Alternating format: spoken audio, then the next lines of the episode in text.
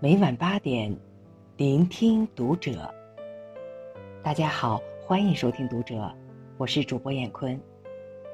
今天和您分享樊晓溪的文章。我老公九八五博，我九八五硕。我们儿子是学渣，但我为他感到骄傲。关注《读者》新媒体，一起成为更好的读者。我曾经反思过很久。孩子爸是九八五的工科博士，我是九八五硕士。我在最佳生育年龄二十七岁生下了儿子。怀孕是计划之中的，而且我提前吃了叶酸等各种营养素。怀孕三个月，我就向单位请了长假。公婆过来给我做一日三餐。我只负责晒太阳、散步、看电视。整个孕期连一次感冒都没有得过。为了宝宝健康，我怀胎十月，都没在外面吃过一顿饭。生怕地沟油、苏丹红、一滴辣对孩子有半分不好。优生优育做到我这个份上，我想大概已经到了极致吧。果然。功夫不负有心人，儿子漂亮又健康，忽闪忽闪的大眼睛。我和老公想，这一定是个聪明的报恩。但自从他上了小学，我们所有的骄傲感很快余额不足，现实啪啪打脸。尽管我们百般不愿承认，但事实是，儿子的学习成绩就是不好。学校里一般容易被老师记住的就是两类人：学霸和学渣。学霸的家长们每次去学校都是自带仙气，脸上洋溢着满满的自信和光环。可是，作为一名学渣的老妈，每次去学校，我都会悄悄地坐在角落里，故意选择一些深色的衣服，很怕引起家长和老师的注意。为了让儿子学习成绩赶上去，我也给他报了许多辅导班，甚至请了一对一的家教，竭尽所能的花钱出力。不仅如此，白天儿子去上学，我还按照上课进度，在家对着各种辅导书和视频，努力学习，争取和儿子的教学同步，晚上再来辅导儿子。我认真分析每一篇语文课文，刷奥数题。曾经在我小时候死活也搞不懂的鸡兔同笼、抽屉原理、数论，我现在竟然摸得门儿清。自从儿子读小学开始，我频繁梦到自己又参加了高考。醒来，看着床头柜摆的奥数一百题，重重叹一口气。这是妥妥再走一次高考的架势啊！可是，即便这样，儿子的成绩依然不行。而且，因为我天天给他学习加码，他熬夜太多，户外活动时间不足，免疫力下降，经常感冒发烧。四年级就戴上了近视眼镜。终于，我不得不接受这个现实：我的孩子。确实资质一般。其实他很听话，我给他安排的学习任务，他全部认真完成。那年暑假，我给他报了数学和英语辅导班。儿子竟然主动说：“妈妈，给我报一个语文班吧，不然我怕暑假过完我会落后。”我一阵心疼。儿子努力又听话，但就是学习不好。这难道怪他吗？陪儿子读书四年，我必须承认，有的人真的天生适合读书，有的人并不适合。这个就像有人天生下来就会唱歌，有人不用老师教就会画画，有人几岁开始就会写诗。天赋这个东西确实存在。曾经看过一个调查，实际上，学渣花在学习上的时间更多。对于这个数据，我是认可的，尤其到了初中、高中，其实个个都想学好，但现实事与愿违。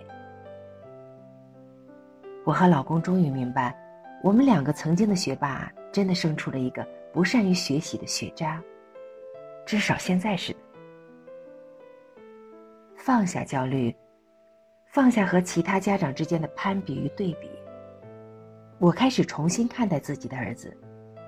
我也开始冷静思考学习的意义。其实，我们让孩子努力学习的意义是什么？无非是为了让他以后有能力去养活自己，去实现自己的人生价值和社会价值。可是我的儿子，他勤劳、懂事、善良，将来踏踏实实做一份平凡的工作，又何愁没饭吃呢？我的孩子虽然数学不好，奥数几乎完全听不懂，可是他喜欢研究厨艺。翻看过我买的所有做饭的书，现在才十岁，已经能做出好几种像样的饭菜。我的孩子虽然英语不行，总是忘记单词，也总是拼错，可是他心地善良。他进楼门的时候。看到身后有人，总会用小手撑着门，等着后面的人一起进来。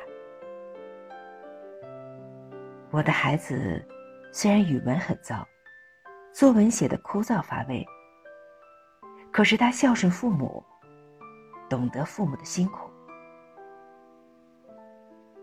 那天晚上，我颈椎病犯了，头疼的厉害。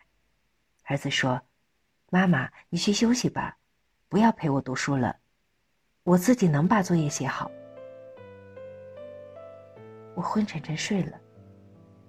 许久，大概是儿子写完了作业，他悄悄的走到我身边，给我盖了盖被子。我参加过许多家长群，里边的家长没日没夜的聊天，都很焦虑。只要牛娃学霸的家长一登场，下面就点哇一片，都说：“哇，这样的孩子就是来报恩的。”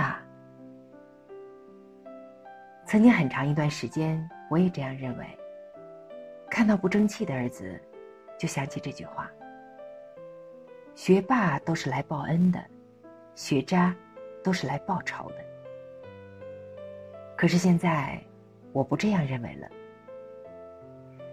这学期刚开学时，班上投票选干部，班主任对我说：“回家好好夸夸你儿子，今天他勇敢的上台竞选体育委员，而且全班三十八个孩子都选了他。当时有四个同学竞争宣传委员，其他几个落选的都是前十名的学霸。”班主任还说。这个选票结果，我是没想到的。我当时问了全班同学，为什么要选他？同学们七嘴八舌，有的说他乐于助人，有的说他开朗活泼，有的说他很讲义气，谁遇到困难，他是第一个站出来帮忙的。听着班主任的话，我突然很感动，也很骄傲，为我的学渣儿子。是的，他一点都不优秀，几乎每次考试都甩尾巴。可是，他却能安于的做好自己，自爱且爱他人，自尊且尊重他人，以一颗包容开朗的心，去对待他周围的人们。这难道不是比学习成绩更宝贵的财富吗？每个人都渴望成功。都渴望大富大贵、功成名就，可是很遗憾，几乎百分之九十的人，还是落入了平凡。自从孩子读书后，我们总是习惯用唯一的标准——学习，来衡量一个孩子的好与坏，这是不对的。孩子是一朵慢慢开放的花儿，怎能如此单一的去评价？我们不应该鄙视平凡，相反，应该欣然的接纳平凡。若能安于平凡，健康快乐的做一份自己喜欢的工作，不违背自己的良心，不违背做人的原则，按时开花结果，踏实走好人生的每一步，平安到老。这其实是最成功的一种人生模式。那天放学站在校门口，我看着儿子笑眯眯的背着书包朝我奔来，手里拿了一块饼干，说是学校中午发的，觉得特别好吃，就给妈妈留了一块。我突然很感动，我想，我的儿子长大后一定会自食其力，不论他从事什么职业。做完了一天的工作，他回到了自己温暖的家，做一名体贴的丈夫，一位负责的父亲。当我们生病的时候，他愿意耐心照顾、陪伴我们。就这样，长大，变老。我想，这其实是作为父母，期待孩子最想拥有的未来了。